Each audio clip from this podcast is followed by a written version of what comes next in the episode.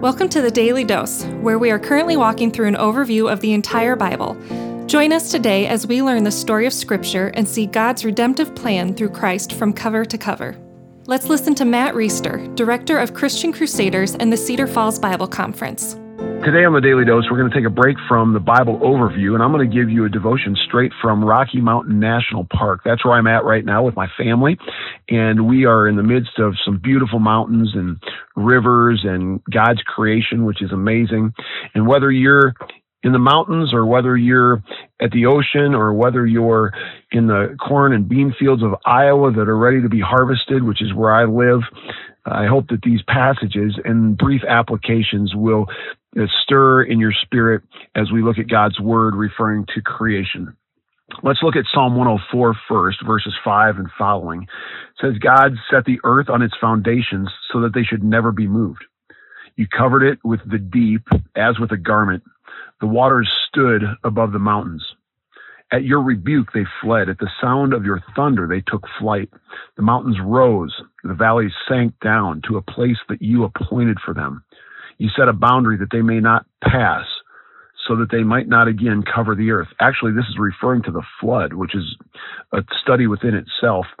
But I think it's amazing in verse 8 where it says, The mountains rose and the valleys sank down to the place that you appointed for them. In other words, we look at these Rocky Mountains, we've looked at Long's Peak a lot we were on another trail yesterday where we got up above the tree line and we were able to, to just look across and see all these mountain peaks and to think that those mountains are there because that's the place that God appointed for them. We've got a powerful God who just says it just wasn't by accident. These mountains didn't just come up there and there was no direction or no purpose or no plan behind them, but the, the mountains and the valleys here in Rocky Mountain National Park and anywhere else that there are mountain, mountains or valleys are there because that's where God appointed them to be. And if that's true, that means that every landform is where God appointed it to be. And if God can appoint landforms where to be, then He certainly has appointed you to be where you are and me to be where I am.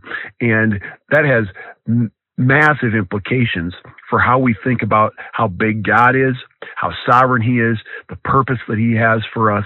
Just think about that today that you are where you are. The geography around you is where it is. The people around you are where they are because they are where God appointed them to be. That is a fascinating and big idea about God. Let's let's now look at uh, Luke chapter 19 verse 40. This is amazing. This is when Jesus is coming in on the donkey on uh, Palm Sunday. 19, verse 36, we'll start with.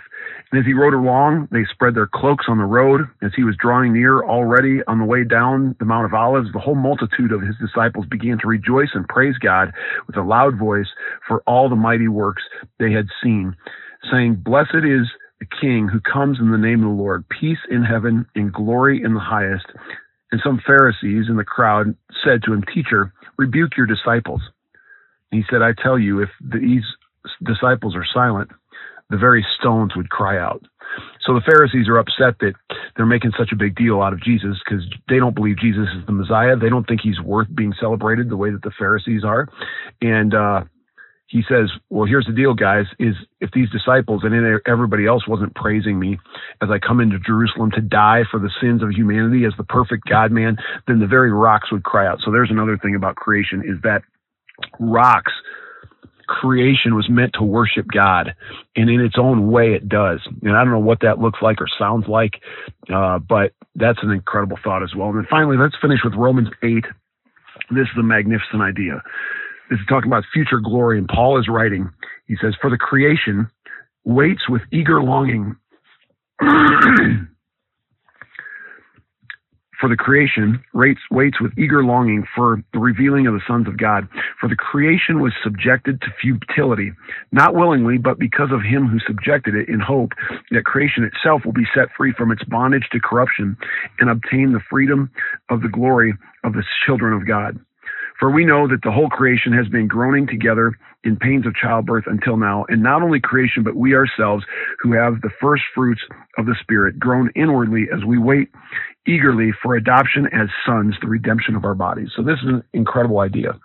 And that is that when Adam sinned, not only were humans subjected to futility because of sin, not only were humans subjected to death and corruption and decay, but creation itself is subjected to corruption and decay because of the sin of man. When you're out here in the mountains and you see all the beautiful waterfalls, the mountains, the trails, the, the wildlife, it's just magnificent. It's breathtaking.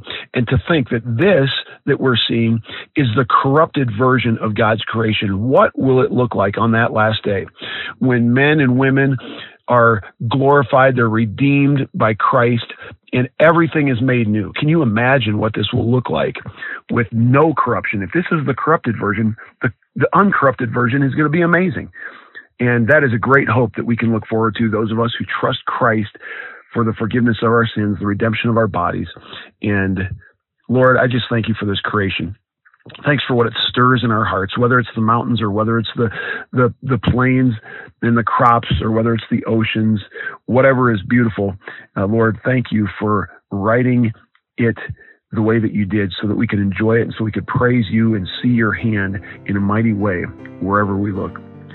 Pray in Jesus' name. Amen. The Daily Dose is a partnership between four ministries.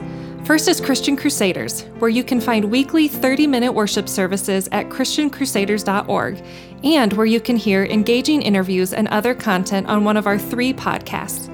Second is Fresh Wind Worship, whose weekly worship services are available on their YouTube channel, Fresh Wind Ministries, and linked to their Facebook page, Fresh Wind Worship.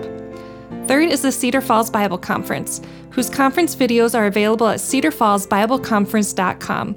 And please consider joining us for our 100th annual conference on Saturday, July 31st through Saturday, August 7th in 2021. If you or someone you know could benefit from an anonymous online Christian mentor, please visit issuesiface.com, which is provided by Power to Change Digital Strategies, our fourth partnering ministry. Please subscribe to this podcast, leave a five star review, and prayerfully consider financially supporting one of our partnering ministries. And check our episode notes for links and more details. Thank you for listening, and may God richly bless you.